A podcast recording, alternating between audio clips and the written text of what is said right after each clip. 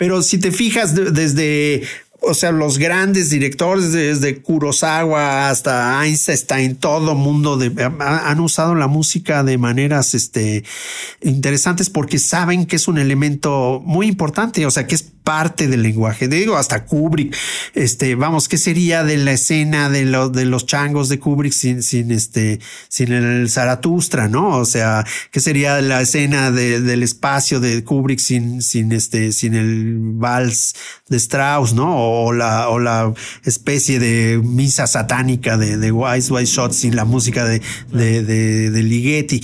O sea, vamos, es como una convención este, del medio necesaria para que te creas lo que está pasando.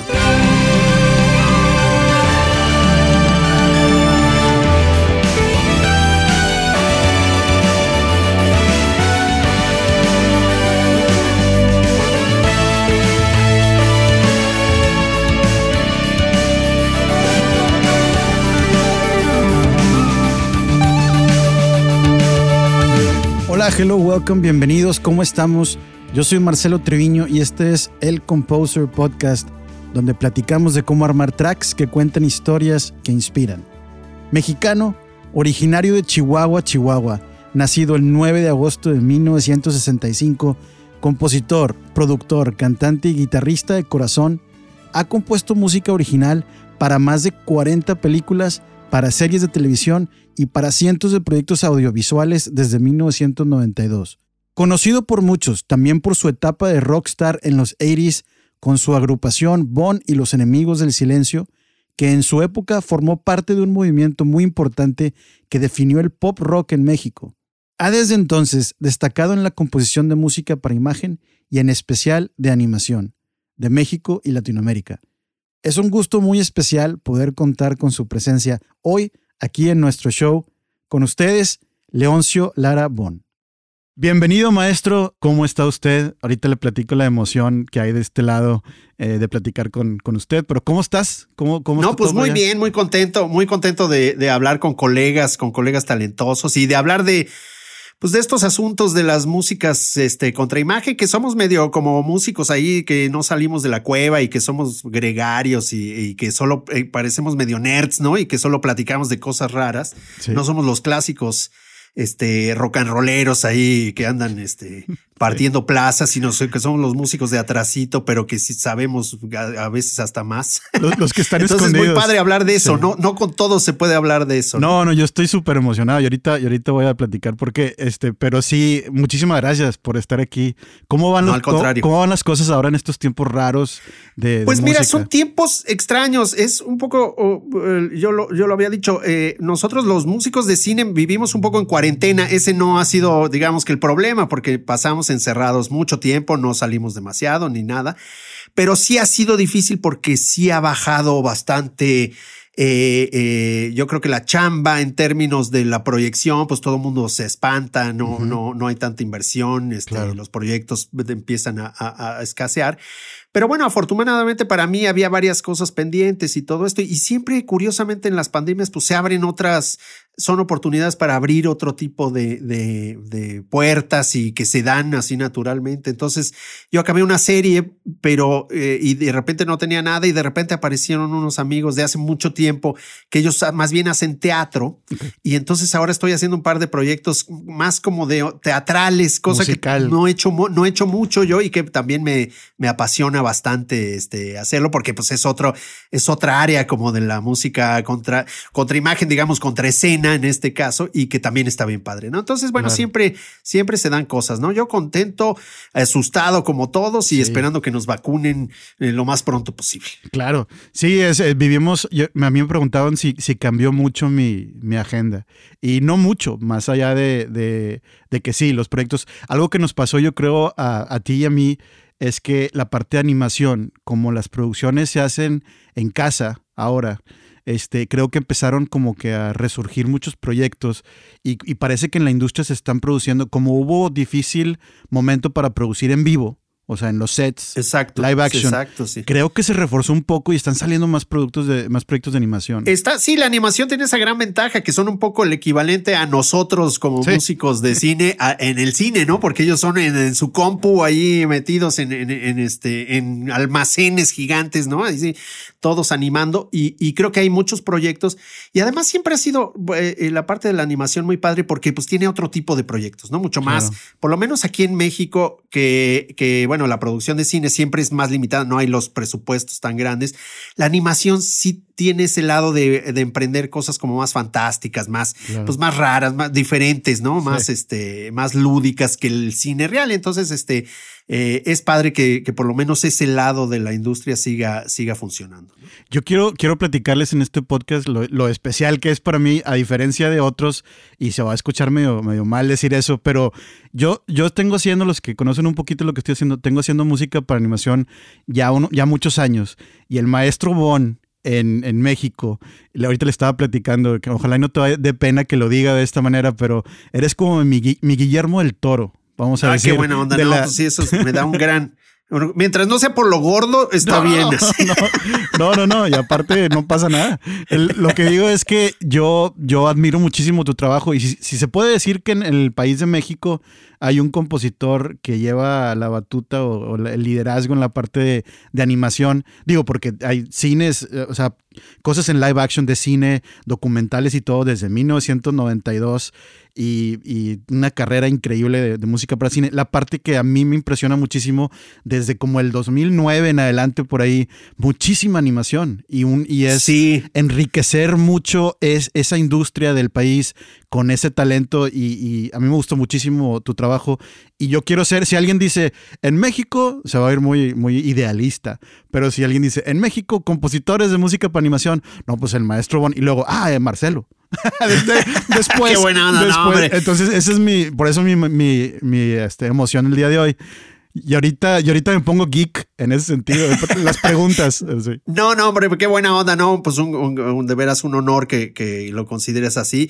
Y un gusto también, a mí me tocó un poco, eh, como nos toca a todos en este negocio, ¿no? Un poco, hay un poco de suerte, hay pues un trabajo que está uno haciendo y un poco de suerte también de que, de que en el, pues sí, en el 2008, quizá, sí, por ahí, este, me contactara eh, Alberto el Chino Rodríguez, que es pues, uno de los directores también como más eh, dedicados exclusivamente a la, animación y que pues ha echado, eh, digamos, ha sido como el, generador del éxito de Anime Studios, que es como el estudio más importante por acá de, con Fer, animación. Con Fer de Fuentes también, ¿verdad? exacto, con Fernando de Fuentes. Y, y este pues tuve la suerte de, que me llamara en algún momento porque conocía a mi hermano, porque había trabajado en el Canal 11 o algo así, y mi hermano le dijo, no, pues es que Bon hace música de películas, y dijo, ah, pues que, ah, ¿por qué no me, me hable porque estoy empezando a hacer algo? Y, este, y esa cita fue muy, muy interesante porque yo venía de hacer películas de Arturo Ripstein y, cosas así como de así cine de arte y onda, y de pues, repente, y de repente me, me, platica de qué va la película El Chino, que era la de luchadores, era la triple A sin límite en el tiempo, se llama. Y ahorita platicamos este, de eso porque hay, eh, hay un, sí, porque hay un converge ahí muy eh, importante, una sinergia. Exacto, exacto. Pero fíjate, sí, volviendo a lo de los luchadores, sí, eh, ahí y, y me platica que es de luchadores que viajan en el tiempo y que hay un malo que, que va reclutando a los grandes guerreros de la historia y, quiere hacer como una gran pelea este, entre los luchadores famosos y los grandes guerreros. O sea, yo oí eso y dije, después de hacer, no sé, unas medeas en una vecindad mexicana y ondas así super heavies, ¿no? Así, este, de repente esto fue, oye, pues suena increíble, así suena pues como muy, muy divertido de hacer. No que lo otro no sea divertido, pero vamos, pues los otros son películas como densas, así como este, eh, intensas en ese sentido. Y estas son como más lúdicas y divertidas. Entonces estuvo padrísimo. Y a esa película de luchadores justamente este, no le fue tan bien como creíamos, pero hicimos una, bueno, yo hice, conecté muy bien con el chino, este, y, también con Alberto Mar, que es otro, otro director de, de animación muy bueno también, que fue el que luego me llamó para Don Gato. Y su pandilla. Entonces, este, pues te digo, fue de suerte y de haber conectado muy bien sobre, con el chino y con Beto, ¿no? Así, este, porque ya ves que en este negocio sí es mucho de las capacidades que tiene uno, pero también de, de qué tanto estableces una buena relación de trabajo con, con los directores o los productores, ¿no? Este, y, y hay cosas que se dan y a veces con otros no se da tanto, ¿no? Y aquí, afortunadamente, se dio como muy buena relación, somos muy buenos amigos ya el chino y yo. Y este, y bueno, y luego tuvo la suerte de que le cayera el proyecto de las leyendas, ¿no? La leyenda de la Llorona. Y bueno, pues eso arrancó la saga esta que ha sido tan, tan exitosa en, el cine mexicano y ahora también en, en la serie, con la serie, ¿no? La de Legend Quest y todo esto, ¿no? Increíble. Yo creo que con ese primer proyecto te dieron en la torre, como decimos en, en el norte, por, la, por el gusto que le tienes al, al a, la, a la lucha libre. Sí, además, sí, he tenido yo así como grandes suertes. Primero yo era súper fan de la lucha libre de niño, eh, pero así fan, fan, así de que tenía mis máscaras y todo y este, compraba las revistas del Santo y del Blue Demon y, o sea, vamos, súper fan. Y que llegara esto, este, primero, el lado del el lado de la lucha con la AAA estuvo padrísimo. Entonces, porque salían además los luchadores, digamos, modernos, digo que ya no yo era tan fan, pero pues sí los conocía como la Parca y todos estos que siguen siendo muy, muy famosos, Octagón y todos esos muy famosos, ¿no? Y este, y luego por otro lado, yo era muy fan también de Don Gato y su pandilla. Creo que todos en México fuimos muy fan porque nos lo pasaron así durante muchísimos años, todos los días y 30 capítulos este, repetidos y repetidos y repetidos, de manera que todo es como parte de nuestra experiencia, ¿no? Este, y entonces luego la suerte también de que me invitaran a lo de Don Gato, ¿no? Que también era súper fan. Entonces, pues sí, ha sido, ha sido una suerte en ese sentido muy padre de coincidir en estos proyectos. Que luego así es como pasan las cosas, ¿no? O sea, uno sí, tiene cierto talento y cierta capacidades y eso, pero la suerte juega un papel siempre muy importante. Hay que estar preparado para cuando la suerte se, se asoma, ¿no? Exacto, exacto. Hay que saber reaccionar, pero pues sí necesitas que, que se asome. Claro, el, el Chapulín Colorado el, eso sí. El eh, chavo. Eh, ¿Qué le eh, tocó alrededor de eso? Fíjate que ese sí fue un proyecto que ya tenía ánima muy armado y que tenían ya mucho este sistema y que fue parte un poco de, creo yo, del, éxito de, de, los proyectos emprendidos por, el, por Beto Mar y por el chino. Ajá acá tenían mucho este, esta eh, eh, como mecánica, el chavo, sobre todo el chavo animado, esta mecánica de, de una animación y la música, como la música no importa tanto y le, le metemos muy poquito, ¿no? Y no la trabajamos tanto, que es un poco lo que, lo que hacía, bueno, y hace todavía un poco Televisa en sus proyectos, ¿no? Que la Se sentía muy Televisa la, el approach el approach de, de, sobre todo, yo digo, la animación estaba bien, estaban divertidas las historias, pero la propiamente es que yo siempre he considerado, y digo, pues eso es importante hablarlo, que uno define el tipo de producción eh, eh, eh, cuando oyes la música, ¿no? La música es la que te dice, esta es una producción premium o no, ¿no? O, es una producción donde hay más, más lana o no. Y, bueno, pues muchos de los productos mexicanos hasta hace un tiempo, pues la música era lo de menos, ¿no? O sea, realmente un presupuestos bajísimos, música muy chafa. Y esto todavía adolece, creo yo, un poco de, de eso. Y creo que una de las partes que hace diferente las, las leyendas, por ejemplo, en estos proyectos, es que si hay un interés de, no que haya grandes presupuestos, pero por lo menos un interés de hacer una, una música que tenga relevancia y que tenga peso y que le dé, eh, que haga lucir a la, película, que finalmente es sirve tiene sus motivos dramáticos, pero también sus, sus motivos de como de calidad de producción, ¿no? Sí, sí, ese es bien, bien bonito detalle a, compartir con los productores y con los directores de ese tipo de diferencias, ¿no? O sea, a pesar de que, de que las series son series importantes, sí se siente como que le falta un poquito en esa parte y en estos otros proyectos no, o sea, como que dices tú, oye, ¿por qué? Porque estos proyectos tienen este, este sonido? O sea, porque está, porque se le dedicó el tiempo de decir vamos a hacerlo de esta manera, ¿no? Manera Exactamente. Y sí hay como ese interés en que en que la música, que para mí es este, importantísimo y debía ser para todo mundo en esta industria, este, debe tener un nivel de producción. Yo se los digo muy claramente, sobre todo en el cine hollywoodense, el chafa, el comercial, el, más así, este, pues vendedor y medio. Entre más chafa la película, el score es más, está mucho más producido. O sea, le, es como el recurso último de saben que esto no va a salvarlo. Vamos, y vamos a ver qué le salvamos, sí. Y ya lo decía el mismísimo Bernard Herrmann, ¿no? Cuando le preguntaban de los músicos de cine y decía, los músicos de cine somos un poco como los, este, los funerarios, ¿no? A nosotros nos traen un cadáver y nosotros lo vamos a, dejar lo más bonito posible y presentable, pero de que está muerto, ya está muerto.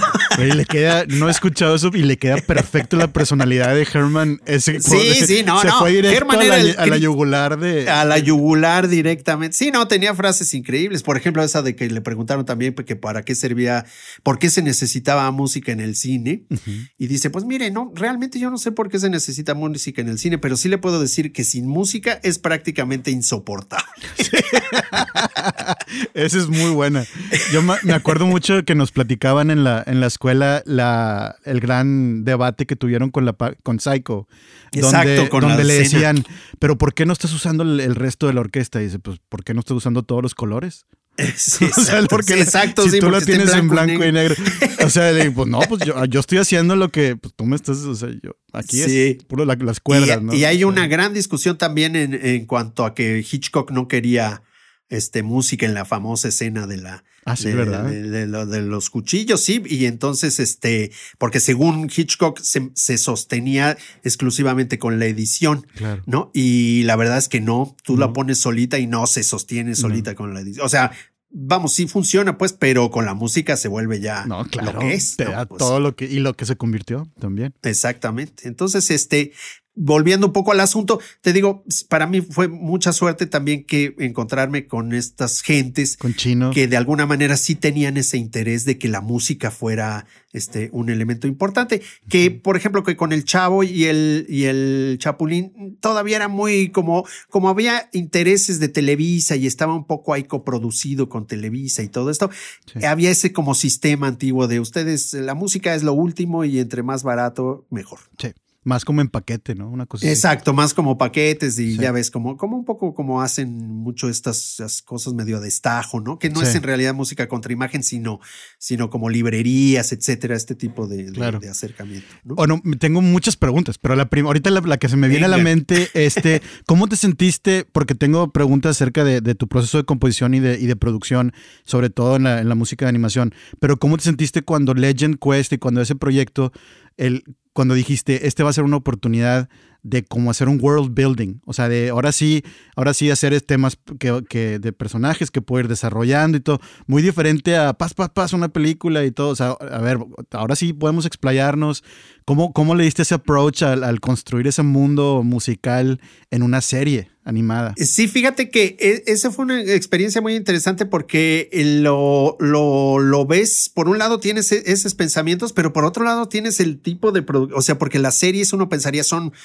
eh, eh, por lo menos acá, uno diría, son proyectos como donde vas a tener más tiempo y todo esto. Ah, y luego resulta que no, o sea, resulta que estás igual o peor que en el cine, ¿no? Sí, el tiempo es este, hecho maíz, ¿no? Eh, sí, es, es, vas casi igual que en el cine, pero con 10 capítulos, ¿no? Entonces, este, hay un poco como esta idea, había como que resolver dos asuntos, ser muy práctico en cuanto a resolver las necesidades musicales y por otro lado sí encontrar y eso se lo agradezco mucho a este eh, al director también de la serie este eh, Alejandro Alejandro Almanzano este eh, que él tenía también ya una idea muy clara de queremos que sí sea un score serio, así como sí de miedo, orquestal, o sea, como este tipo de, de, ya de idea de queremos un score grandote y queremos las partes como eh, coloristas de los lugares, ¿no? Entonces, como eh, clichés, digamos, de, lugares. Entonces, donde,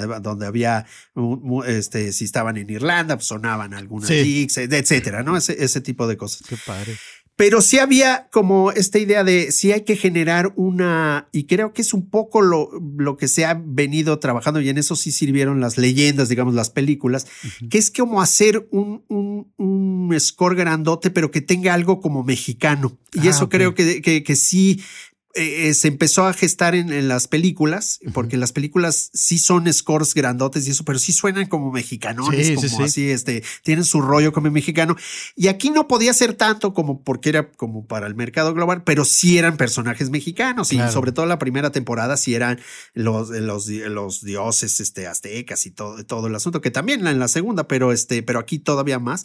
Entonces, como que hubo que buscar esa, esa como ahí eh, media entre qué tanto es un score como global, como este, que no tiene nacionalidad, pero que tanto hay algo mexicano. Entonces, si hay guitarritas y cosas así que buscan darle como esa identidad mexicana. Y eso fue como el reto y lo más interesante de hacer. Y, luego, bueno, ya que planteaste eso, pues ahí ves cómo le haces y más bien como que terminas apenas. Sí, siempre es apenitas exportando todo un día antes. Exacto, sí, sí, que estás de órale, me, faltan 20 minutos y híjole, así. Pues, es, muy buena transición al, a la parte de cómo producir. Porque mucha gente, yo estoy súper emocionado de escuchar cómo lo haces tú, porque aquí también yo también es de que ya mandas, mandas lo, más que puedes en el tiempo que hay, ¿no?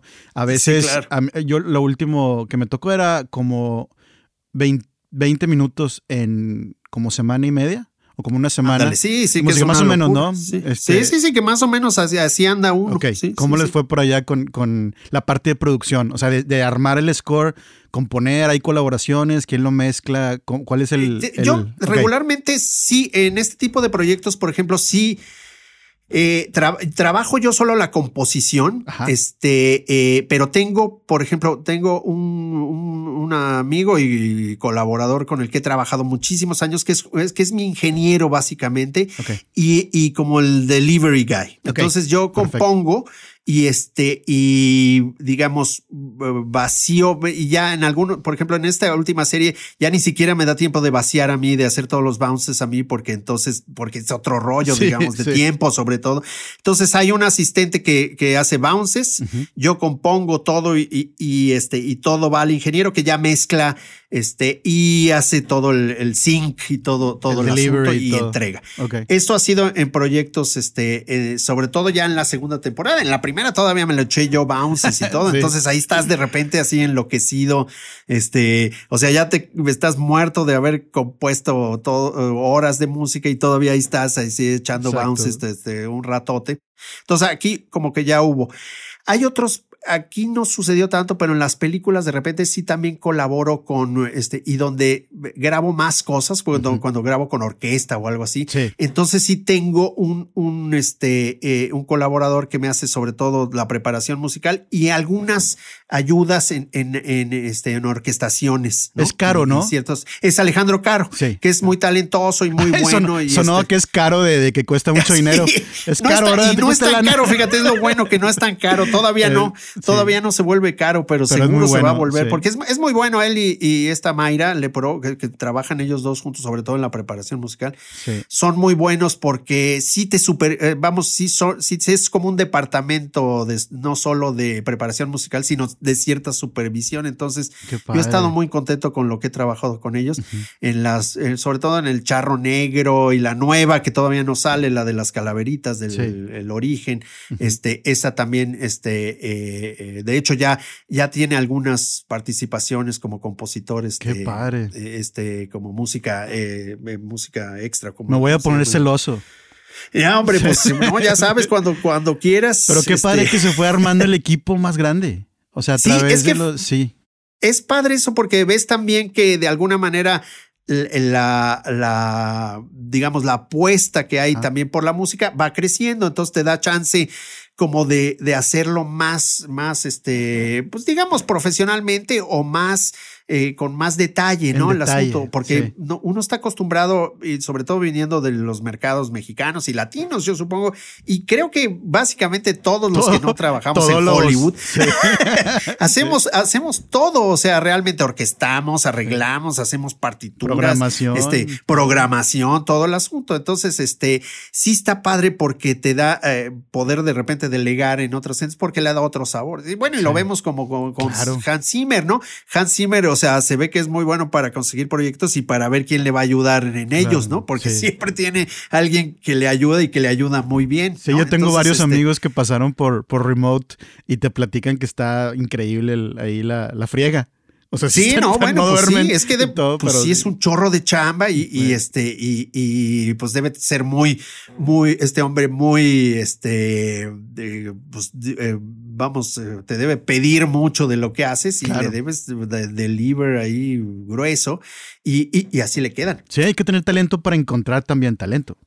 O Sí, sea, claro. el- sí, ver quién es Yo el- siempre, un- siempre he pensado eso, que en la música de cine hay que tener no solo el talento, pon tú, de componer y de resolver los asuntos, sino de buscar quién te va a ayudar y de buscar de dónde vas a sacar la música también, porque, porque bueno, el ejemplo más claro siempre me ha parecido a mí es, es John Williams, ¿no? Sí. John Williams es, es muy buen compositor, pero es muy bueno para saber de dónde saca sus ideas también, ¿no? Sí. Porque, bueno, para mí siempre el tiburón siempre ha sido Stravinsky, este Star Wars siempre ha sido Holst, este, es decir, sabe muy bien, así como que esto yo sé de dónde voy a agarrar Claro. inspiración, ¿no? No, y, y también cuando estás armando un equipo, el orquestador, pues también las influencias que él tiene, también te va a dar el tipo de orquestación que como que se pone bien detallado el- la armada del equipo y la armada. Y cuando metes un músico, pues también ya como te has to- tocado, yo creo que ver mil veces que empiezan a tocar y dices, wow, yo no sabía que mi música. Sí, claro, y le da, le da otra, otra sí, onda. se vuelve otra, otra cosa. Y es lo padre cuando llegas a esos niveles donde tienes la capacidad de, de, digamos, de dejar de programar la mayoría de la música y llamar gente, pues sí te llevas muy buenas sorpresas Sí. cuando trabajas con, con gente, con gente buena, porque pues sí le aporta muchísimo, que creo que es- se va volviendo muy divertido y en realidad más fácil, Sí. ¿no? Porque nosotros viniendo de estos, de, de, digamos, de, de estos tipos de trabajo, donde programamos todo, hacemos que, que el, que el Sí. mock-up suene así lo más acá, pues es un trabajal espantoso. la Ahí llegas con la flautita que partitura. suene como tiene que sonar. y- Exacto, llegas con la partitura que ni siquiera tuviste que meterle nada para que sonara bien. Y este, y lo tocan y suena increíble. Entonces, sí, en realidad es más fácil. ¿Quiénes están grabando en cuestión de orquesta? Tengo mucha curiosidad porque estoy muy retirado de- del, del mundo también de la grabación de música para cine en animación. Bien específico, maestro.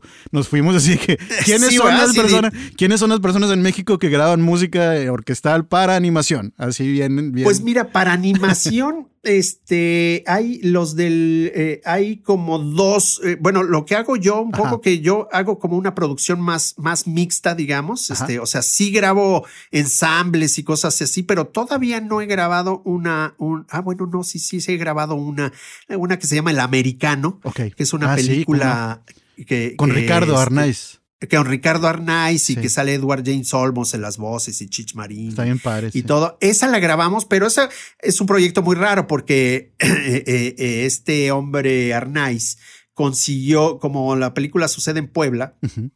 Consiguió apoyo del, del gobierno de Puebla y entonces grabamos con la Orquesta Ah, Sinfónica de. Puebla. Que sí estuvo, estuvo muy padre, pero también otro reto, ¿eh? porque no, en Puebla no hay estudios para grabar. Claro, esto. ¿cómo le haces? Sí. No tenía en ese tiempo lugar la orquesta, propiamente una, una sala, porque la estaban remodelando y no sé qué. Entonces tuvimos que grabar en una, en, en el, este, en- como en el, en el auditorio de una secundaria, Ok. este, eh, que nos prestaron, una secundaria muy grande y un auditorio grande y bueno, pero vamos, era un auditorio Claro. y hubo que acondicionar. O sea, vamos, fue todo. Sí. O sea, no, y luego sí- incorporar eso con los tracks también. ¿Cómo suena? Exacto, sí. Sí, no, y luego, y luego lo dirigió el maestro Lozano, que es un director este, muy reconocido de mucho tiempo, pero es muy old school, entonces él no es, es- él no es de. Eh, eh, o sea, hubo que convencerlo para que usara este el click, o sea, porque Ah, si no claro. iba a ser un desastre. Porque él esperaba que proyectáramos la película y él dirigiera contra, Wow. así como si estuviéramos en los 50, ¿no? Wow, sí. Y este, y, y le dijimos, no, maestro, eso ya casi, pues digo, muy pocos lo Sí. hacen, ¿no? Con O sea, los, sí se con hace los todavía, streamers y los pops. Sí, y con- ándale, sí, todo. Sí. Y ya, de hecho, es en video, ya nunca es en película, ¿no? Este, Claro. y es muy complicado, incluso para, o sea, sí hay como que saberlo hacer Ujú. muy bien. Entonces lo convencimos, pero nunca quiso que la orquesta tuviera, por ejemplo, este, también Audífonos este, con clic. eh, audífono, o sea, o sea, el clic. Entonces dijo, no, a mí me siguen, ellos me siguen. Y sí lo hizo muy bien, pero no- la verdad es que no te siguen todo el tiempo, por lo menos no como al clic. Sí, sí, y sí, este, claro. y fue, fue, una, fue una grabación complicada y todo, pero quedó, quedó padre, fue una experiencia Qué padre. Y te digo, es raro, pero ya en términos así como más de la industria, hay este, por ejemplo, hay una agrupación que eh, se hace grande y chica según las necesidades, que se llama eh, Strings México. Ah, con Milo. Con Milo, con Milo, que está, eh, ya, ya he hecho un par de, no, ya como tres proyectos con, con, con ellos. Y está muy bien, músicos muy, muy buenos, muy este, jóvenes que además tocan de todo, porque ya ves que luego lo difícil con la música de cine es que si son demasiado de la tradición clásica, de repente hay cosas que no le agarran la onda, ¿no? Sobre todo cosas más modernas o más sincopadas o más rock and rolleras o todo esto se sacan todavía, sobre todo los más grandes se sacan de onda o no, o de plano no saben este, hacerlo, ¿no? Y estos son como chavos que pues sí, ya son más rock and rolleros y tocan, tocan un poquito más atrás, entre más años tocan un poquito más atrás del tiempo. Exactamente, sí. Y luego si, si les pones así, si te pones a swinguear un poco, ya, ya no se les da tan bien, ya de hecho ni les gusta, pues. Entonces, este, eh, estos son más chavos, muy bien, las experiencias han sido muy buenas.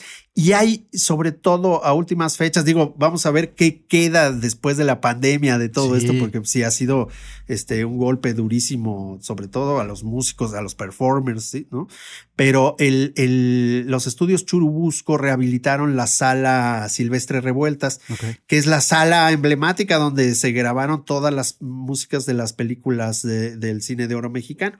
Entonces es una sala increíble, es, una especie como sala tipo Abbey Road, así como de esa, de esa, como de esa época y de ese tipo de construcción que tiene una acústica muy, muy bonita. Este, eh, digamos, no es Abbey Road, desde luego, ni tiene el equipo de Abbey Road, pero este, pero es una sala muy funcional y que ya han echado a andar. Y ahí he, tenido proyectos. Entonces sí hay manera. porque qué hubo, buena onda.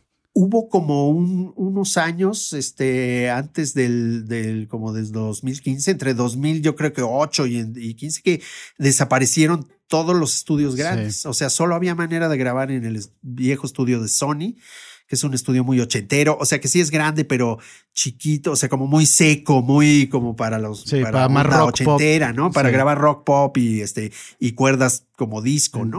sí, para este, de chamber así más, más leve. Exacto. Y este, y, y solo había esa, esa posibilidad. Y ahorita sí hay esta sala y hay uno, otro estudio que no, que no conozco yo, este, que se llama ay, ¿cómo se llama? Chapultepec o algo así, que parece que tiene una sala importante. Bueno, y en Monterrey, en Monterrey tenían este el cielo, el estudio este, que es espectacular. ¿eh? Yo grabé ahí, eh, yo grabé ahí una película, la música de una película con la orquesta eh, sinfónica de Nuevo León. Hay que empujar más, hay que empujar más eso.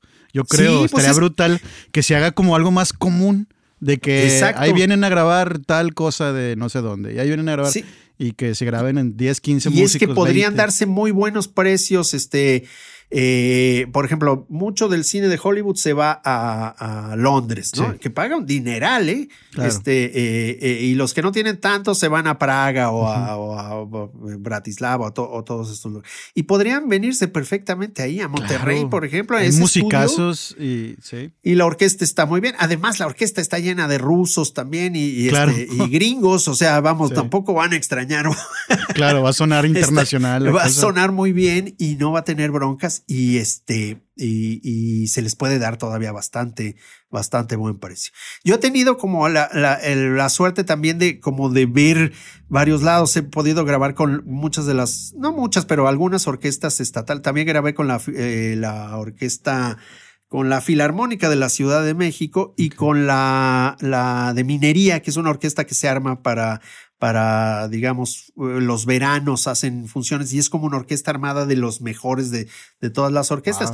Y realmente sí está padrísimo. O sea, vamos, no tendríamos broncas de grabar claro. este, aquí muy bien si hubiera como una organización y el mercado, ¿no? El, mercado que, lo, los dos los dos chavos que quieren grabar películas. Exacto, pues sí, porque no puedes mantener eso el, con, el güey el güey de Canadá y Sí, exacto, sí, y yo aquí, ¿no? Y luego de repente hay unos otros, pero el problema luego no somos nosotros, son los, los productores, que es de no, es difícil todavía, por ejemplo, y a mí me, siempre me llama mucho la atención, convencer a muchos productores de que de que sí suena diferente con una orquesta a, que, a, la, maqueta, ¿no? Sí.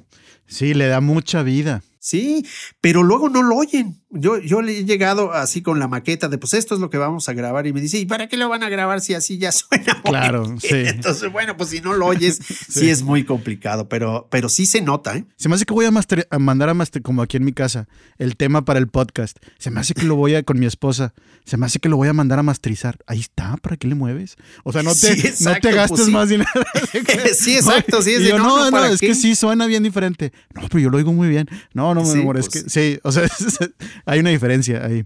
Pero sí hay una diferencia, porque a la hora en que tú vas, este, o sea, yo lo veo en, las, eh, en la diferencia entre películas hollywoodenses y mexicanas, ¿no? Que este, que sobre todo la gran diferencia, siento yo, bueno, está en el lado de los, defectos y todo este tipo de, cuestiones, que, donde, bueno, sí, pero en unas películas similares, digamos, en dramas, este, donde solo hay actores y lugares, digamos, no, no hay efectos especiales. Yo siento que la, la gran diferencia ahora, hoy en día, es, es el audio.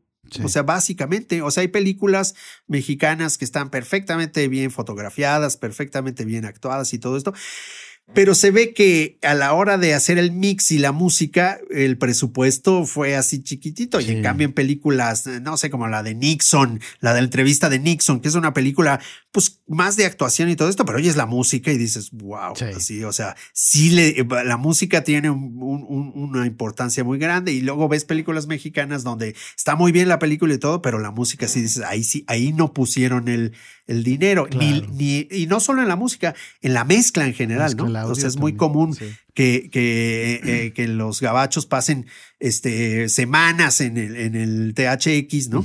y, y, aquí, pues, no, no. un par de días. Un par de días, tres, cinco días, un, cinco días que hacen los, son los de las películas animadas, que ya es así como son los más gastalones. Claro. No, sí creo que es importante para la gente que está escuchando pasar la voz de que, de que cambia todo. O sea, le, le, le agrega muchísimo, le colorea muchísimo. le, le, da, lo sube de nivel generalmente. O sea, vas, vas haciendo más, más este. Profesional, se escucha más, más profesional, el proyecto. Más intensa la película, pues finalmente o sea, mucho es lo que ves, y, pero otra gran parte es lo que oyes, ¿no? Entonces, si se oye muy espectacular, pues le sube inmediatamente. Claro, si le pones mute, ya te, te quita toda la emoción en ese momento. Exactamente, exactamente. Y si, y si el mixer tuvo así tres días para mezclar toda la película, oh, pues va a ser súper safe todo, ¿no? ¿Qué es lo que pasa? Es todo, o sea, sí, se oye la voz, se oye todo esto, pero no hay ningún trabajo de dinámica, de, o sea, es como vamos aquí a que se, que se entienda, ¿no? Básicamente. Sí, no, eso está increíble. Ojalá y, vayamos empujando más ahí va, esa ahí va mejorando, ¿eh? Creo que poco a poco va como que muchos este, productores que vienen de generaciones, digamos, más, más, más, jóvenes, digamos, y directores más jóvenes, sí les interesa ya como tener su música, este, pues su música importante, ¿no? Claro, con soundtrack y todo, vámonos. Exacto, sí, sí. empújele, empújele, vas, vas a Exacto. No, ojalá y sí, pero sí me, me anima mucho saber que se están abriendo este, nuevos grupos que, que graban proyectos en México Ojalá en Monterrey también empujemos eso porque hay muy buenos músicos allá. Sí, no, bueno, hay una tradición, tradición de música y de películas también. Este, hay, por ejemplo, esta chava que yo conozco, que la, la con, la que grabé en, este, en el cielo, ahí en Monterrey. Lorena. Es, Regiomontana, Lorena Villarreal. Lorena Villarreal, en la película de La Llorona. La, en La Llorona. Qué bonito, me encantó esa música, la movie está bien padre también. Sí. está, fíjate que tiene su onda y, y acabo, bueno, no acabo, hice eh, hace pues, ¿qué sería? Hace un año y medio, no, dos años. Este, su segunda película, que es una que se llama Silencio, este, que es con, eh, pues ya con actores, este, gabachos y todo, es ahí un como crossover entre, entre Regiomontano Gabacho, Gabacho con uno de los actores de, de, del Señor de los Anillos y el que hace de, del Estrada en, Holmes, en, ah, Holmes, la Holmes inglesa. Fíjate que bastante bien, una historia ahí también este, interesante. Y me tocó hacer la música con ella, esa ya la hicimos aquí. Bien creativa Lorena, ¿verdad? Sí, pues sí. Y, sabes que ella siempre, por ejemplo, en esta, en la experiencia ahí es, es interesante porque en la primera película, La Llorona, era ella quería la orquesta. Fue, ella fue la que, la que eh, peleó y consiguió y todo, todo el asunto de la orquesta y lo hicimos. Y ahora no tenía tanto presupuesto y le dije, bueno, pues vamos a hacer algo ahí como a la mitad y todo esto. Y entonces empezó a oír las maquetas de lo de- y dijo no sí vamos a hacerlo con, con orquesta y le puso para hacerlo con orquesta una orquesta de cámara más chiquita digamos Sí.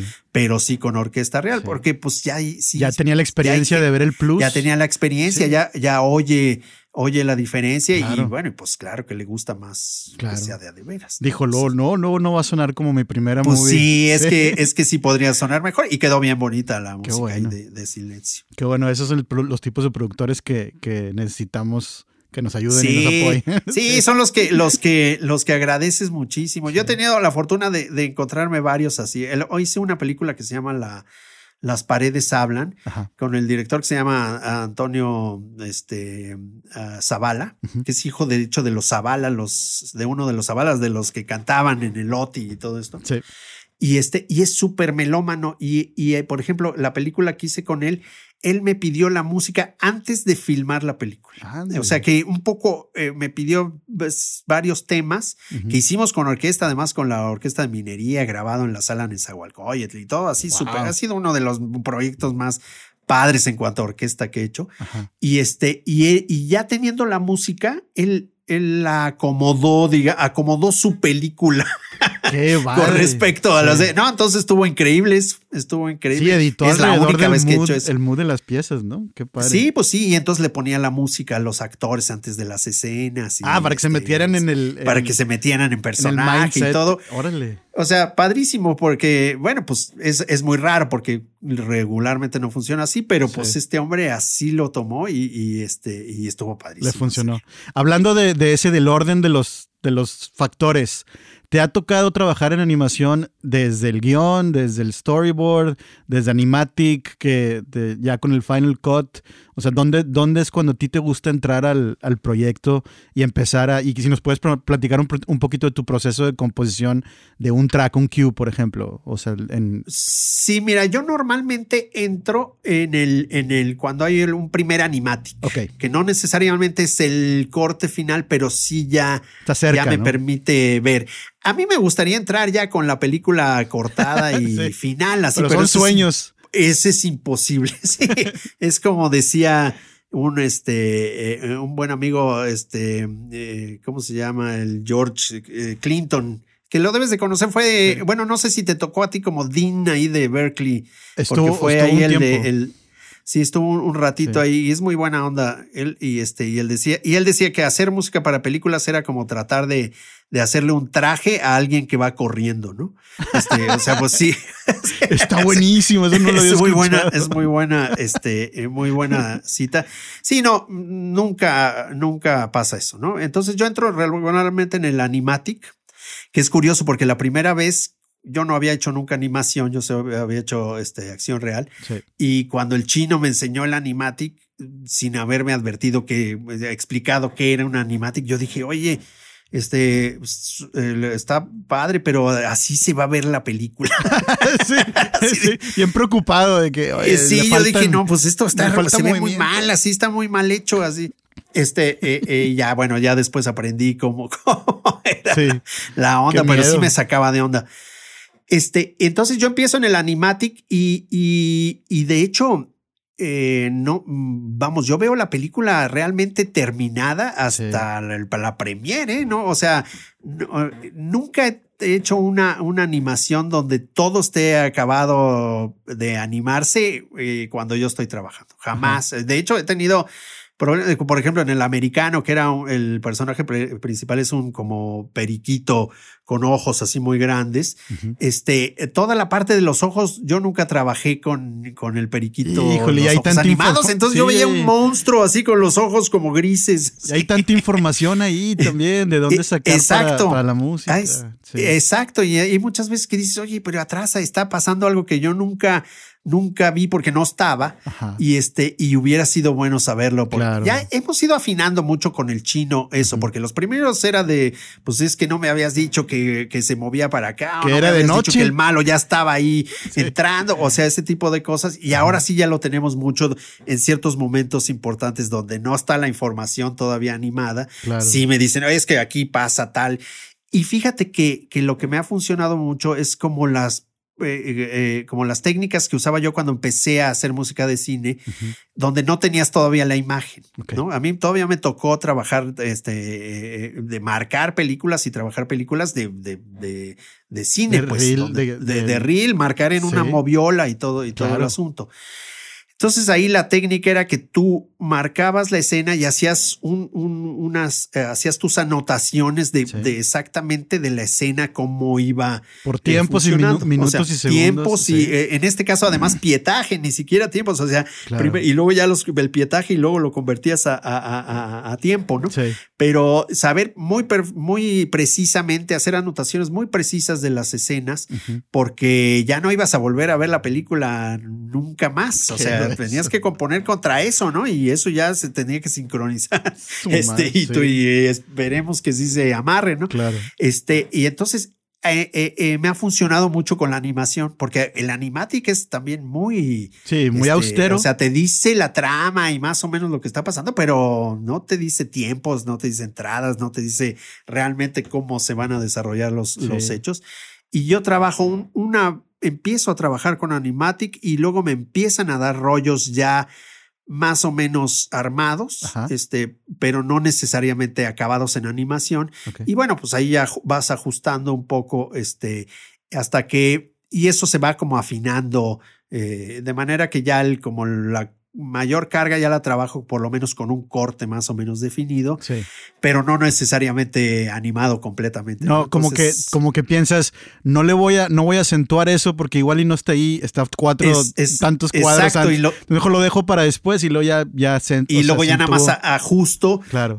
en función de eso y con el director ya tenemos muy claro de, oye, y aquí eh, que hay algo más, o sea, dime lo que no está para...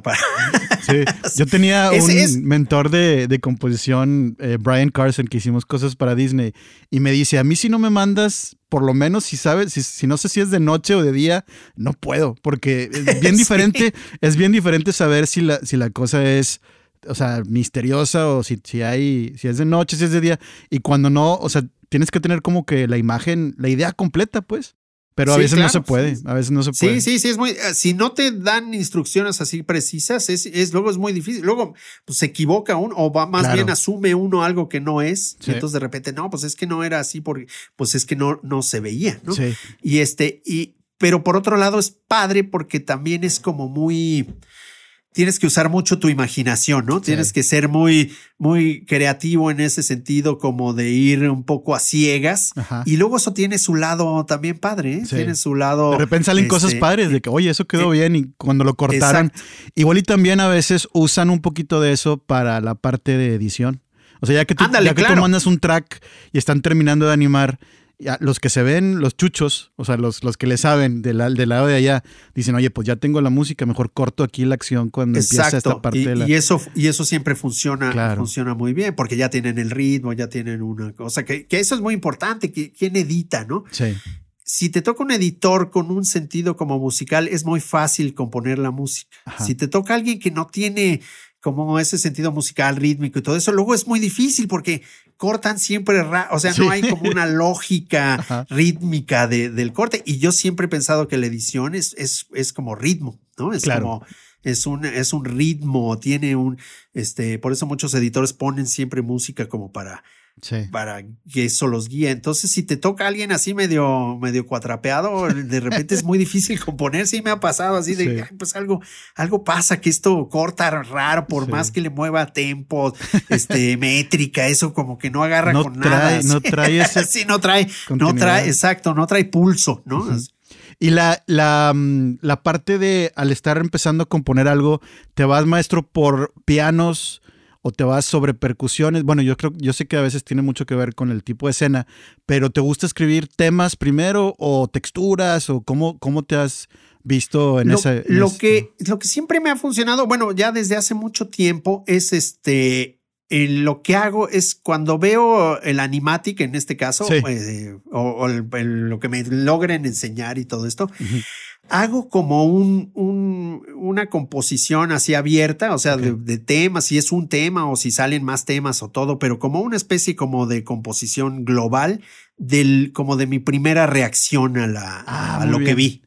Entonces, como que Es, eso me- siempre me ha funcionado muy bien porque es como tu reacción más inmediata y sin compromisos del, del- de, de lo que viste, ¿no? Instintiva, es una como de instinto. muy directa, ¿no? Es decir, muy, muy del corazón, digamos. Entonces, eh, hago eso eh, eh, y lo tengo ahí como para cuando ya tenga un proceso más, más este, de película, o sea, más armada la película. Entonces, lo, como que lo pongo para ver cómo funciona. Ajá. Y hay veces que funciona muy bien y, y otras no tanto, pero sí funciona en términos de que ya tienes como una temática, este, como una atmósfera y algo como que tú sentiste con respecto a la película, de donde puedes empezar a agarrar. Y luego funciona muy bien, por ejemplo, para, para tema, para créditos finales o Ah, ese sí. tipo, ese tipo de cosas, ¿no? Así como, y ahí de repente lo sacas, este, y sobre todo si lo usaste des- eh, como para eh, desarrollar en la película. Y eso me ha funcionado muy bien. Normalmente empiezo en la animación casi que ya, eh, ya que me puse de acuerdo de eh, el tipo de ensamble que va a ser y todo esto, Sí. empiezo a componer sobre el, sobre el ensamble. ¿eh? Ya, ya casi en la animación, casi nunca ya es de que voy a componer en el piano y luego voy a ver qué hago. ¿no? Ya es casi como que Claro, directo. Directito. Directo en el template, así Sí. ya directamente sobre la, en el caso de todas las leyendas, por ejemplo, sí, sobre la orquesta, ya directamente como a empezar a armar las, las maquetas. Y, Sí. y ya, pues ya así me funciona muy bien. En otros proyectos donde hay como más tiempo o un poco más de, de capacidad de hacer eso, pues sí hago algo en piano o en guitarra. Ahora que he recobrado la, Sí. mi, mi amor por la, por la guitarra. Pues pues cómo no, después de... Sí. sí. Porque fíjate que yo, yo soy originalmente guitarrista, o sea, yo Sí. soy, eh, ese es mi primer Y amor. cantante. Y, y- y cantante también, pero más que yo fui cantante un poco por porque era el único que más o menos cantaba. ¿eh? Así pasa. Así en la banda se fue el que era originalmente nuestro cantante y entonces quedamos como, bueno, pues, ¿quién va a cantar? Pues a ver, no, tú no, de plano tú mejor no y pues yo fui el menos, el menos peor. Y este, y nunca fue lo que más me gustaba. Yo siempre quise ser el guitarrista, el de allá atrásito, Sí. que nada más está viendo así Ajá. a ver, a ver quién vino a ver. Picando los pedales, sí, picando los pedales, Exacto, los al público, pedales y sí. clavado en tu sonido. Eso para mí era, y nunca lo pude hacer. Pero este, originalmente, te digo, la guitarra es como mi, mi, mi pasión. Y nunca había usado la guitarra así como en, en la, en la música de cine. Siempre la tenía así como, no, esto es como del rock y de, y de eso. Ajá. Hasta creo que la película del charro negro, que fue, pues sí, como era el charro, pues ahí había guitarras a fuerzas y ya la agarré y después de eso ahora sí ya no la he vuelto En a, todos lados. a soldar. Ya la quiero poner hasta donde no va. Claro. No, nada más ponerle un sonido de pad al, al, al, Ándale, sí, exacto. Sí. O- estoy pensando ya en la guitarra MIDI, fíjate que Ah, sí. qué bien. de- que hay de esas desde hace años, ¿no? Pero nunca me ha animado a tener una, pero en una de esas sí ya le entro Sí. a ver qué tal está, pues tocar ahí en vez de con el teclado con la guitarra. Antes se sentía muy como de juguetito. Sí, era difícil y, y no traqueaba bien el MIDI, o sea, como que era, no había como el teclado. Os digo, sigue siendo como muy práctico, además por el registro, pero este, pero ahora yo supongo que la tecnología ya te permitirá como tener mucho más control. a Le voy a entrar más alguna vez a avanzado, eso. sí. Ahí nos van mandando ejemplos de, de cómo suenan los, los cornos Lo- y, la, y las Eh, cuerdas y los strings. Exacto, ver, pero pon tú todas las cuerdas con una guitarra tiene mucho sentido tocarlas, ¿no? O sea, todas las líneas, o sea, como que Claro. Finalmente, eh, todos los, todas las cuerdas tienen más que ver con la, con la guitarra que con el teclado, ¿no? Sí. Entonces, sí, debe, debe tener su chiste. Pero siempre me pasa que siempre que, que, este, que voy a comprar una cosa nueva y, y digo, ahora sí voy a comprar el sistema MIDI o la guitarra MIDI, eh, me compro una guitarra buena. así. Ya estoy aquí, ya estoy aquí, pues ya. Sí, ya estoy aquí con el dinero, mejor una, mejor una que sí me guste ya de entrada, que no vaya a hacer experimentos. Claro, ¿para qué le muevo? Ese ya sé que lo, Exacto. lo hace. El, hablando de cosas técnicas, eh, Cubase, maestro, ¿cómo tienes Sí, ya yo soy años? Cubase desde mucho. Sí, sí. Yo, yo empecé, de hecho, con una eh, cosa de Steinberg, bueno, un programa de Steinberg que se llamaba el Pro 24, Pro 24, ok. que era el sistema, el, el- digamos, el Cubase primigenio que funcionaba en la, en la Atari el Atari 1040. Que ahí la tengo guardada, ah, ¿eh? No creo, ahí la tengo, no, no guardada en display así. Fotos, fotos, este, necesitamos fotos. Porque fue mi primera computadora y, y te estoy hablando de 80 y. ¿Qué sería? 87. 87 que ya existía el Atari con su puerto MIDI integrado. Oh, y este, que, para mí ha sido era como, el sistema era muy parecido al de Mac, este, o sea, con las ventanas y, y, todo esto, y después que Windows copió este también esta onda, era como mucho eso, y era, y, pues sí era la posibilidad de, de, de, secuenciar, ¿no? De magia. Tenías que tener 80 módulos MIDI, o sea, teclados y, sintetizadores, pero vamos, la posibilidad estaba, no, no grababas audio ni nada todavía, era todo todo MIDI. todo se este, conectaba, todos los audios se conectaban al, a las Debías sacar, sí, sí, sí, tenías que tener una consola grande donde cada sintetizador saliera ahí y estuviera conectado MIDI y todo a la computadora y ahí tus tracks. Un poco como es ahora, pero pues ahí no eran virtuales los instrumentos, sino, sino de a de veras. Entonces, pues todo empezó con, con eso y este, y después los primeros, este, pero siempre Cubase. Este, o sea, sí, yo, eh, vamos, entre Mac y Cubase, creo que desde ahí se ha quedado mi dinero. sí.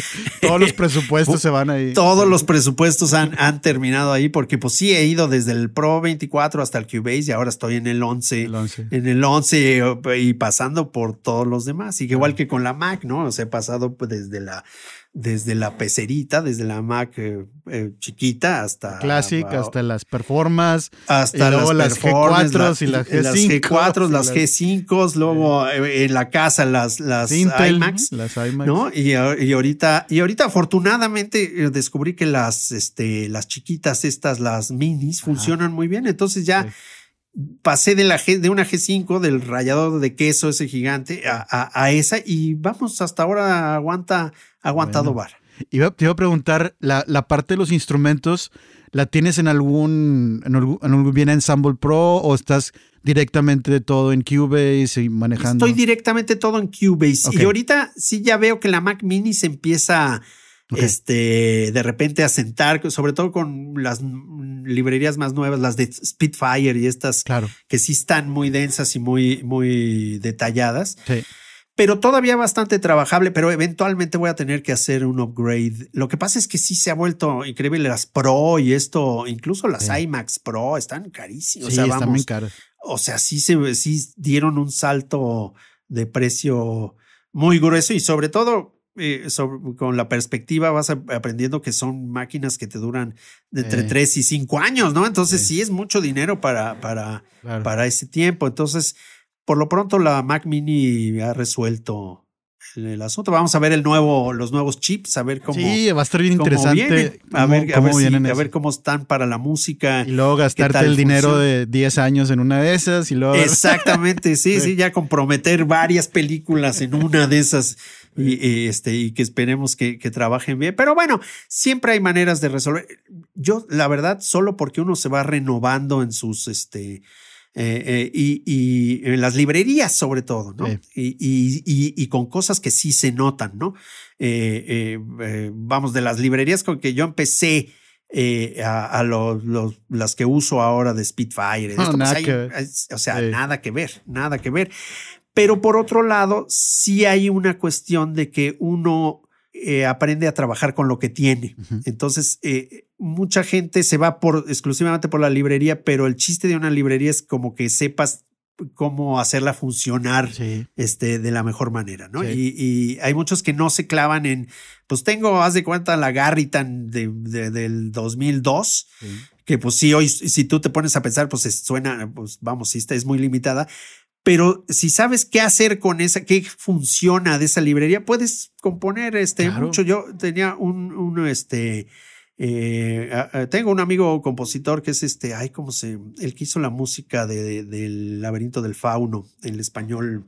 Ay, se me fue su nombre y que trabajó también bastante en, en Hollywood, hizo Inkworld y, y varias, que él decía, pues yo, lo que pasa es que ya desarrollé para el cine una, una manera de componer donde como mis librerías suenan bien solo este, por ejemplo, los violines en registros graves, entonces uso puros registros graves, ¿no? Y entonces eso ya se volvió como un sello de su, de su composición. sello de su, de su composición. Y es un poco así como funcionan las librerías, ¿no? O sea, este, funcionan como bien en algunas cosas, no en todo. Y entonces, pues ahí es donde hay que aprender a, usarles y sacarles este provecho, ¿no? Sí, no, entre más vas combinando cosas, si tú le sabes sacar un sonido, ya no importa cuál es. A, dónde estamos ahorita, me, imagino. Antes sí estaba un poquito más difícil, pero como estamos ahorita, la que tengas, si le sacas el mejor, te va a funcionar. Sí, hoy en día cualquiera de ellas, cualquier librería de, estos tiempos está, está gruesa. Y si te clavas, lo logras, o sea, se logra. Y si te la aprendes bien y la estudias y la oyes y la comparas contra las orquestas, vas a saber dónde, dónde se puede usar y dónde, de dónde flaquea. Y entonces ya la usas donde, donde está, ¿no? Porque digo, finalmente sí se clava uno mucho eh, de esto, pero hay cosas que sí son imposibles de, hacer, ¿no? O no hay tiempo para hacerlas porque te vas. O, tendrías que clavarte gruesísimo. Te acaba el tiempo antes de entregar. Semanas y pues este no es un negocio que te dé chance de estar programando el velocities todo el día. Sí. Exacto, así todo, así. Entonces, seguro sí se puede, pero no, no es factible, ¿no? Entonces, este, pero sí, la tecnología hoy en día está, está gruesa. Te digo, de la diferencia de trabajar este, con los 800 sintetizadores y samplers conectados a lo que tienes hoy con una librería casi gratuita de este, e, es, es increíble. Sí, el, hardware de 16 megabytes. El, Ándale, el EMU donde tienes que meter el disco y cargar el sample del, del, kick del ROM y luego después. No, no, ya son otros tiempos. sí, no, mira, ahí tengo, ahí, mira, a ver si, si lo logras ver. Ok. Lo más padre del estudio para la gente que está escuchando es la máscara de Blue Demon que tiene el maestro Lara en... Mira, ahí está el rack de, los simios. Ah, sí, ahí están los simios. El 5000. Eh, el 5000, el 2000, el 32 allá abajo, los, los, este, los Proteus. Claro. En la calle S2000, o sea, el puro rack este, antiguo. Claro. Y eso, o sea, de ahí salían tres, cuatro sonidos que se usaban, ¿no? Pues sí, y más, y que más o menos funcionaban, o sea, tampoco creas que la gran maravilla. Sí, sí me tocó tener uno y era una pesadilla, tienes que meterte ahí y moverle al, al, knob para arriba y para abajo, al, Exacto, sonido. programar los canales, MIDI y todo. Sí, no, era, era un rollo, era un rollo. Y ese rack no se ha vuelto a prender desde el 2001, yo creo, por ahí. sí, pero ahí sigue acompañándonos también. Ahí está, pues me digo, para que se vea que, que sí es estudio, ¿no? Así, porque luego ya, ya todo se ha vuelto tan dentro de la, de la caja, ¿no? Que tan in the box, como dicen, que ya luego, pues no, ni parece estudio, ¿no? Qué cool. No, qué cool. Me, me, yo me brinqué a Cubase hace 3, 4 meses. Yo estuve ah, en, ah, tan poquito. En ¿Tú en qué estabas en, Digital Performer ah, en el, ándale, fíjate. Desde, Berkeley hasta ahorita. Soy de los diperos, dipiperos. Este, sí, que es muy buen programa también, ¿eh? O sea, vamos. Sí, pero hace poquito. Leo, Leo Heiblum. Leo, Leo Heiblum y Jacobo Lieberman lo usan todavía. Sí, está, está muy padre. Pero sí, para mí, en los, o sea, creo que se, en mi cabeza se juntaban mucho el, Logic y Digital Performer a la hora que estudié Cubase. Dije, es como que, como que chocaron y tienen esas dos personalidades. Entonces, creo que yo eh, dije, se me hace que es, que es para mí un poco más eh, Cubase por lo que estoy como la manera que funciona, la manera que mi cabeza ve, la, ve la, música. Y entonces ya empecé a estudiarlo y yo, no, sí, se me hace que sí. Entonces sí me, me, me, brinqué, sí, en el 10. Entonces le entraste, yo creo que ya al, al 9 o algo así, o al 10. Entré en el 10 y luego estuve trabajando en el 10 y luego ya en el 11. Entonces en eso. Ya, sí, no, sí, es muy buen programa. Y, y, digo, todos son muy buenos programas. Yo un poco, lo que pasa es que empecé con él y ya me lo sé y, realmente ahorita ponerme a estudiar otro programa sería, o sea, y, es una locura. Es como hay dos cosas que no debes hacer nunca, eh, así como cambiar de programa cuando tienes un proyecto o algo así, o hacer updates también cuando tienes un proyecto. Es una locura, así, así. Yo, yo me esperé a la mala. Tuve dos años en el, en el show y me esperé a que hubo break entre show para moverle a, todo. O sea, al, estudio, paneles, puertas. O sea, aproveché y, y cambié, estudié, me metí a estudiarle el Cubase, cambié el sistema operativo, chequé que todos compatibles. O sea, durante el show, nada, no puedes mover las cajas, desconectar nada, porque tienes... Puede ser un desastre. No, no, no, es, es, un desastre, va a ser un desastre. Todos los minutos cuentan, ¿verdad? Sí, no, y este, incluso los updates así de, pero casi que el update del Safari no lo puedes hacer porque luego todo puede suceder. Claro, hasta el iPad que conectas no puedes darle update porque luego algo Exacto, entonces este sí hay que como que tener el tiempo como libre de clavarte de esto, pues qué bueno que le entraste. Y bueno, lo que pasa es que ya usando, habiendo usado algún otro programa, de alguna manera es más, más fácil, aunque siempre es un siempre, rollo. Siempre es como haces. Siempre es un rollo y siempre estás acostumbrado a hacer algo de una manera y si te lo cambian, pues ya. y sientes que estás volviendo a empezar. De ¿Cómo, sí, ¿cómo pues abro un canal de. Y luego, ah, Exacto, de dónde estaba el cual. Y no, no sí, sí, es, es un rollo, pero es un muy buen programa. Yo lo, yo lo he usado siempre y además ya a últimas fechas, en los últimos años, de, se acercaron los de, los de Steinberg conmigo, eh, Yamaha, y entonces me, me, han dado muy buen este. Otra vez me dan celos, doble celos. Entonces sí me, me, dan, me dan cosas, me, me, este, me invitan a, dar este pláticas y todo eso. Entonces ha estado muy padre. Pues finalmente después de, de tanto trabajo, o sea, porque sí es un programa que uso, que es el, el que siempre he comprado y siempre he usado y siempre he hecho el update. Este, entonces, este, sí es padre que de alguna manera te acerquen contigo y te. ¿Y es la herramienta principal? O sea, de nuestro trabajo. Es, sí, es el corazón, digamos, de, eh, de, del estudio hoy en día. Y en realidad hoy en día de todo lo que haces musicalmente, ¿no? Porque también si vas a hacer rolas, ahí está.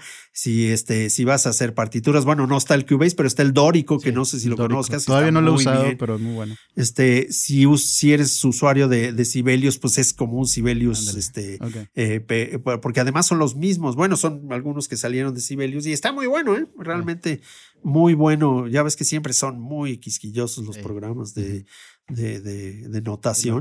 Este, está bastante bien y sobre todo si conoces el Cubase, pues está como más en esa. Y este, entonces sí ha sido padre para mí. Es un muy buen programa, aunque desde luego sí sé que todos son muy, todos hacen lo que, lo que deben de hacer. El que sea mejor para ti y te clavas y lo logras. Exacto, sí, el que tengas, hayas comprado y lo hayas estudiado, ese, pues ya quédate con ese, porque sí, reaprender todo. Tú que estás joven, chance, pero no, yo ya no. ya no quiero. Hablando de años y de, y de ser no tan jóvenes, yo no, yo no estoy joven, maestro. Ya, ya está. Ya también, ya, ya flaqueo de repente, ya se, no, pero me va la onda. chocheo, como decimos, chocheo mucho de repente, así. Pero bueno, en la experiencia de haber hecho música para todos estos proyectos y todos los que vienen, una pregunta que, que igual y se oye muy así astral, eh, pero ¿qué es la música para ti? en general en relación a darle a la imagen vida?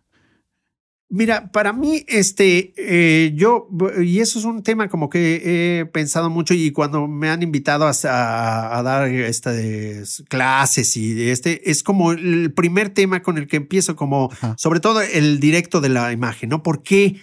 ¿Por qué eh, el cine, lo que, lo que platicábamos de Germán, por qué el cine necesita música? ¿no? Y, y, bueno, yo he llegado un poco a la conclusión de que es como una, es una parte eh, que es eh, inherente al mismo cine, ¿no? O sea, cuando, cuando se creó el cine en el siglo XIX, eh, que ni siquiera había diálogos ni nada, lo, hubo la necesidad desde entonces de, usar a la música como un compañero de la imagen, o sea, como que era una manera de, de, darle sentido o algún sentido a las imágenes. Entonces, para mí es como fundacional del cine, o sea, la música de, de contraimagen es fundacional del, del lenguaje, del, del medio, digamos, ¿no? Claro, están casados. O, sea, lo necesita porque es como, porque de eso está hecho, ¿no? Es como la danza, ¿no? O sea, aunque hay danza sin música, la danza es, una, es un arte relacionado a, la música que funciona contra la música. Y yo pienso que el cine es igual. Eh, eh, eh, digamos, siento que la, la, imagen exclusivamente no tiene el impacto que, lo, que tiene cuando está acompañada de, música, ¿no? Y eso se dieron cuenta desde el siglo XIX, ¿no? O sea, claramente ponían un pianista porque pues solito no, no, algo pasa que no, porque ciertamente cuando uno vive la vida no hay música, no hay scores, ¿no? Este, eh, ciertamente cuando tú vas en el coche no estás, o sea, está sonando lo que suena en el radio, pero no está la música de, de este, de, Hans Zimmer. Sí, de cuidado con el semáforo. Exacto, no, tenemos eso, no pasa.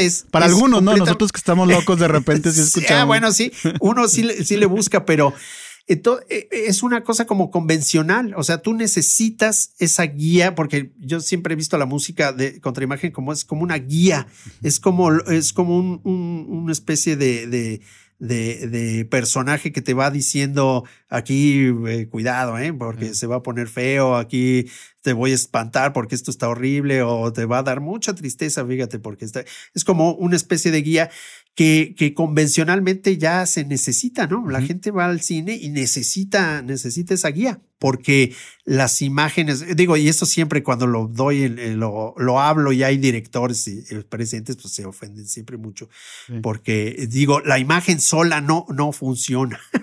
y se ponen todos de, en Y entonces, sí, no, cómo no, pero entonces el, pero si te fijas desde o sea, los grandes directores, desde Kurosawa hasta Einstein, todo mundo han usado la música de maneras, este, eh, eh, eh, interesantes porque saben que es un elemento muy importante, o sea, que es parte del lenguaje. Digo, hasta Kubrick, este, vamos, ¿qué sería de la escena de, de los changos de Kubrick sin, sin, este, sin el Zaratustra, ¿no? O sea, ¿qué sería de la escena del espacio de Kubrick sin, sin, este, sin el vals de Strauss, ¿no? O, la, o la especie de misa satánica de, de Wise White Shot sin la música de, de, de, Ligeti. O sea, vamos, es como una convención este, del medio necesaria para que, para que te creas lo que está pasando, ¿no? Yo creo que ese es. ¿Tú sientes que has encontrado tu propia voz dentro de ese. dentro de. O sea, lo, lo inyectarle a la, a la imagen tu propia identidad dentro de la, función del director, claro, y de la escena, pero sientes que has llegado a un punto donde dices, suena a mí. Fíjate que no sé si tanto así, yo creo que hay, hay eh, uno, y eso sucede en todos los, eh, a todos los que hacemos música, no solo a los compositores de música de cine, como que lo que pasa es que tu voz es lo que siempre estás tratando de hacer y no te, y, no te termina de salir, entonces lo quieres como volver a hacer y entonces empiezas a sonar a ti porque, porque de alguna manera estás eh, como siempre tratando de hacer lo, que te gustaría hacer. No sé si me explico. Ok. Es sí, lograr algo que te guste a ti, de que se oye. Exacto, y que digas esto, esto sí es como completamente mío y, y, siempre falla uno. Entonces siempre está como. Yo lo veo como, por ejemplo, las sinfonías de Mahler. Las, las nueve sinfonías, este, eh, eh, son como la misma. O sea, son como eh, eh, eh, es Mahler, ¿no? Es, lo que diríamos, es, es, es la voz de Mahler, ¿no? y lo que yo siento es que está tratando de hacer una cosa donde ya diga, esto ya fue lo mío, ¿no? Y así me pasa un poco a mí. Y creo que funciona como en dos, en dos vertientes. Una, que es esta, que es la como más artística, digamos, creativa. Y hay otra que es la que eh, la, la, de la industria, donde lo que te piden es lo que es lo que es lo que ya les funcionó o lo que ya con e, es que esta era esto, entonces queremos que seas como tú, ¿no? O sea, es decir, medio que te, ya te buscan por, por, tu voz. Sí. te buscamos porque porque haces este tipo de cosas, que es un poco yo veía por ejemplo, a Danny Elfman, ¿no? Que es, este, que es un compositor que a mí me, me, gusta mucho su onda, que es una onda así como interesante. Pero sí llega un punto donde, donde sí se ve que ya no, pues, no le piden más que ser Danny Elfman y entonces ya, ya no da como más para allá y entonces este, pues empieza a ser más bien raro, ¿no? puede ser un punto, puede llegar a un punto donde tope. Dices, donde, ¿sí? Donde digas, ya, es que ya hice todo, eso todo ya lo hice. Entonces ya empiezas a sonar como medio forzado y medio como que ya no es natural. No es que estés tú tratando de mejorar o de conseguir lo que tú querías, sino que más bien te estás como refriteando, ¿no? Y esa es, otra, esa es otra cosa.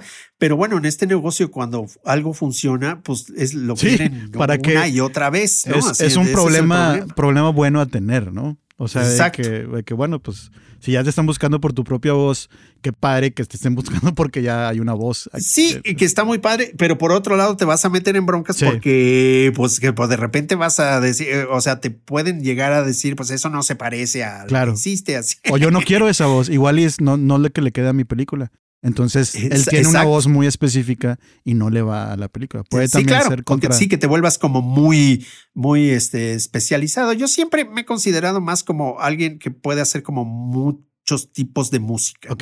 Este, como más de amplio rango. Y creo que para este negocio uno se debe medio mantener en ese, en ese, eh, por ese camino, porque pues sí, si eres Ray Cooder está padrísimo, pero pues solo te van a llamar cuando haya vaqueros y, y ondas así, ¿no? Entonces, este, si uno quiere como trabajar más en este, en este, pues sí debe ser como medio, medio neutro, ¿no? Sí, y en la, en la animación te, te avientan de todo, de repente tienes que hacer algo de rock, y luego tienes que hacer algo de hip hop, y luego tienes que hacer orquestal, y todo, entonces es bien padre también en ese, sí, exacto. Sí, no, la, la, animación, y para mí eso es lo padre del, de, también de, del asunto y de la música de películas en general, que tienes que hacer de dulce chile y de manteca, ¿no? O sea, hay que hacer eh, desde cumbias hasta música contemporánea, ¿no? Así es, desde cumbias hasta liguete. Hasta liguete. Entonces, entonces, pues sí está bien padre. Hombre, maestro, te quiero agradecer muchísimo.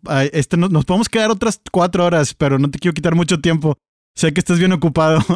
No, sabes que con cuando platico uno de esto, como no tiene uno mucho con quién platicarlo, pues sí se. Bueno, no, tenemos que grabarlo, no tenemos que grabar para platicar. Ya quiero ser amigos yo. No tenemos que grabar para platicar y cuando quieran esto le echamos la platicada. sí, exacto, sí, a platicar de, de samples y esas cosas. Sí, también. Qué bonita eh, oportunidad de, de, compartir esto contigo, que nos compartas toda tu experiencia, el, tus emociones alrededor de, de la música. Eh, muchísimas gracias aquí, sobre todo la parte de, que yo estoy aprendiendo de los luchadores y tu pasión, ahí como que, y luego que hago música para animación y también ya siento que yo que, que tengo que vivir en el cuarto al lado y estarme sí, no, pues, asomando. hay un, asomando. cuarto ¿Qué, necesita maestro? Yo, yo, puedo, ¿qué necesita maestro? Me pongo la máscara.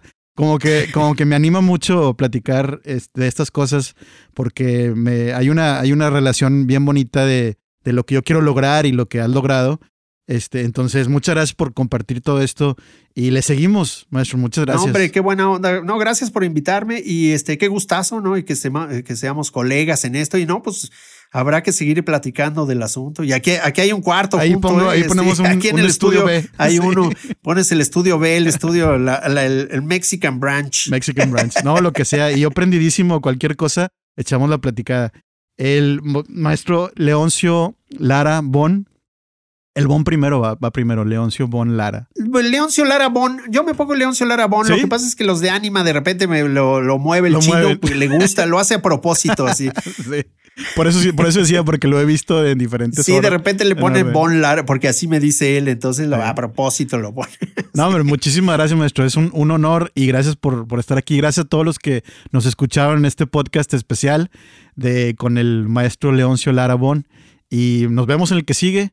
Un abrazo. ¿Algo que nos quieras compartir, maestro, a la gente que nos está pues escuchando? No, pues muchas gracias. Aquí estamos, este, eh, que esperemos todos salir de esta pandemia pronto, que nos vacunen y ya. Ahí en Canadá, por cierto, supongo que ya, ya estarán vacunando o, todos están igual que acá. Ya, empezamos, ya empezamos. Despacito, no tan, no tan sí, rápido. Pues acá también vamos despacito. Pues ya ves, no somos, no todos somos gabachos, es lo malo. pronto, pronto saldremos de eso y nos, juntamos unas hamburguesas y, a platicar más de Cubase. Exacto, a platicar de, samplers y las cosas importantes. Exactamente, de la vida. Un abrazo, maestro. Muchísimas gracias otra vez. No, hombre, gracias a ti. Muchas gracias al maestro Leoncio Larabón por compartir toda esta información con nosotros. Me la pasé genial platicando con él. Pueden encontrar a Bon en Twitter en arroba Leoncio Larabón Está muy activo y siempre comparte información bien cool. Y chequen la serie Legend Quest en Netflix. Está muy padre la música.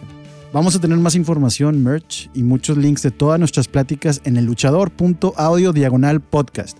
y en YouTube y redes sociales como El Luchador Audio. Ahí nos pueden apoyar y encontrar. Yo soy Marcelo Treviño y esto fue el Composer Podcast. Gracias, thank you por estar con nosotros. Gracias por hacer escuchar y o apoyar música. Si todo bien, no se les olvide suscribirse y nos escuchamos en el que sigue. Bye.